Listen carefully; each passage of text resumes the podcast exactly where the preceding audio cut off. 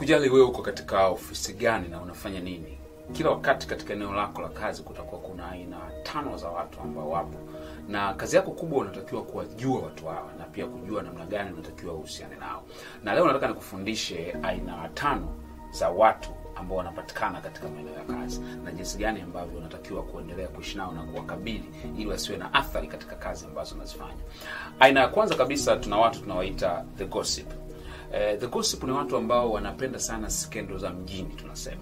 Kwa hawa wanapenda sana kusimulia stori za wasanii, stori za waigizaji, stori za waimbaji na wakati mwingine hata wana michezo mbalimbali, lakini kila wakati wao wanapenda mambo hayo, na usipokuwa makini, watu hawa tunasema wana dry emotions zako, wanaondoa ile nguvu yako ya kufanya vitu especially asubuhi. Watu hawa sana ukiwa nao kwenye magrupu, kwa mfano ya kazini, kila wakati cha kwanza utakachokuwa wanafanya asubuhi, yani hata hujaamka vizuri, ndio huko njiani unaenda ofisini, wanakutumia skendo kwenye au wakifika ofisini, kitu cha kwanza watakueleza mambo ya skendo, mambo fulani fulani ya wasanii. Au wanapenda sana habari za gosp na wakati mwingine wanapitiliza, sio tu watazungumza mambo ya wasanii au mambo mengine, pengine watazungumza pia hata gosp kuhusiana na watu wa mule ofisini. Kwa atakuja atakwambia, huyu amefanya hivi, huyu amevaa hivi, huyu kimetokea hivi, lakini wao tunawaita the gossip. Sasa hawa unatakiwa uwekee mipaka, na wakati mwingine tunasema wanakuondoa wanakuondoa kabisa katika mudi ya kazi, na hawa ndio wanaongoza kwa kuondoa watu kuwa na focus katika kazi zao. Kwa hiyo tunasema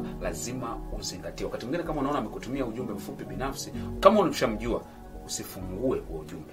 Eh, unaweza ukaacha ukasoma baadaye, au kama kuna mahali upo unamwona anaongea, unajua kabisa pale kuna kitu kitatokea, inabidi umuepuke kwa namna fulani, kwa sababu si kila wakati unahitaji kuwa na gossip eh. Kwa tunasema the gossip ni watu ambao unatakiwa uwe nao makini sana, kwa sababu wanaongoza katika kuondoa katika focus yako ya kile kitu unachokifanya. Na kitu kingine ambacho ni cha hatari sana ambacho kinaweza kufanya na the gossip ni kwamba kila wakati unapokuwa umeconcentrate unataka kufanya jambo fulani, wao ghafla anakuja anaanza kujichekesha akichekesha kidogo, baadaye anakwambia eh, anataka umuulize, umeona eh, unataka unacheka nini? Ukishamuuliza tu umekwenda na maji, anaanza kukusimulia sasa. Kwa tunasema wakati mwingine watakuwa strict, eh, unaambia bwana, hapana, kuna kitu fulani nakifanya mpaka pale ambapo utaweza kumaliza. Aina ya pili ya watu tunawaita the overachiever.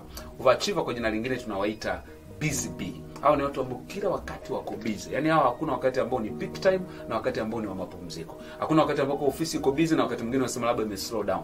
Wao wako busy kuanzia asubuhi wanaingia mpaka wanatoka kuanzia Januari mpaka Disemba. Eh, tunasema ni watu ambao kila wakati wana rush, nakwambia naenda kwenye meeting, naenda kufanya fulani, niko na report fulani, kwa kila wakati wao wako busy, wako kwenye drive.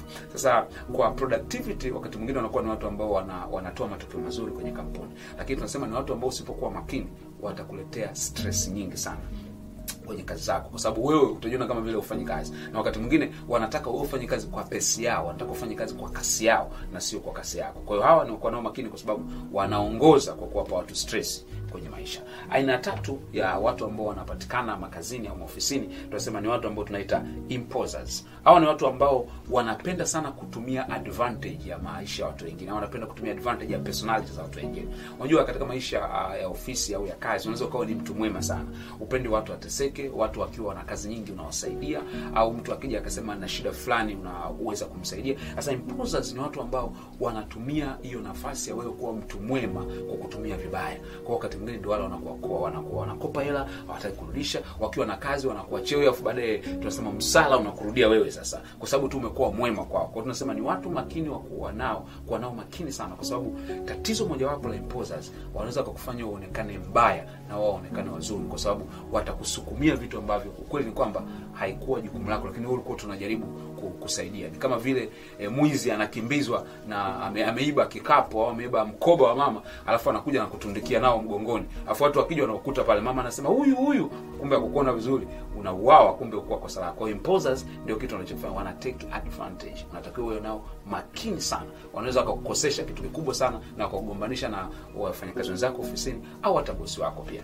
Aina nne ya watu tunawaita ni blamers au tunawaita lugha nyingine tunaita guilty trappers. Hao ni watu ambao kila wakati wanahamisha majukumu kwako. Eh, wakiwa wanakosa wanasema fulani alifanya. Ni watu ambao kila wakati wanatafuta namna ya kuondoa mzigo kutoka mabegani mwao. Tunasema they are not ready to accept responsibility. Kila wakati watakuwa wanasingizia mtu mwingine, wanasingizia mtu. Sasa hawa ni wakuwa nao makini sana, kwa sababu usipokuwa makini ni kwamba mara nyingi wanapenda kuzunguka mlango wa nyuma na kukuonyesha kwamba wewe ni mtu mbaya. Kwao mara nyingi wakiwa nakosa, hawatakuwa tayari kuadmiti, hawatakuwa tayari kukubali watatafuta mtu wa kumsingizia. Na aina ya tano na ya mwisho ambayo ni aina ya watu wako ofisini tunawaita ni, ni passive.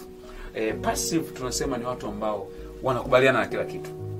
Kwa kifupi ni kwamba ni watu ambao wana kwa hiyo ukiongea nao kitu fulani watakubali hata kama hawataki kufanya watakubali. Mwingine akija kuongea nao watakubali. Ni watu ambao hata wakimwona mtu amechukua peni yako ukaja kuwauliza aise nani amechukua peni? Hawatakuwa tayari kusema. Nasema hapana nilionaona hapa lakini sijui imeenda wapi. Ni watu ambao hawataki kugombana na watu wengine. Wanataka wao kila mtu wawe mwema. Ni watu ambao wanataka kuonekana wema kwa kila mtu. Sasa tatizo lao ni kwamba mara nyingi wanaingia kwenye tabia ya unafiki kwa sababu hawataki kuonekana ni wabaya sijajua katika eneo lako la kazi kama kuna mtu yote kati yao umesha kukutana nao.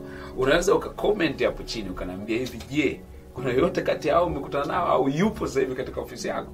Na mimi pengine nitakusaidia zaidi namna gani ushughulike nao. Kumbuka usipojua namna ya kushughulika nao wanaweza wakawa kikwazo katika kazi yako. See you at the top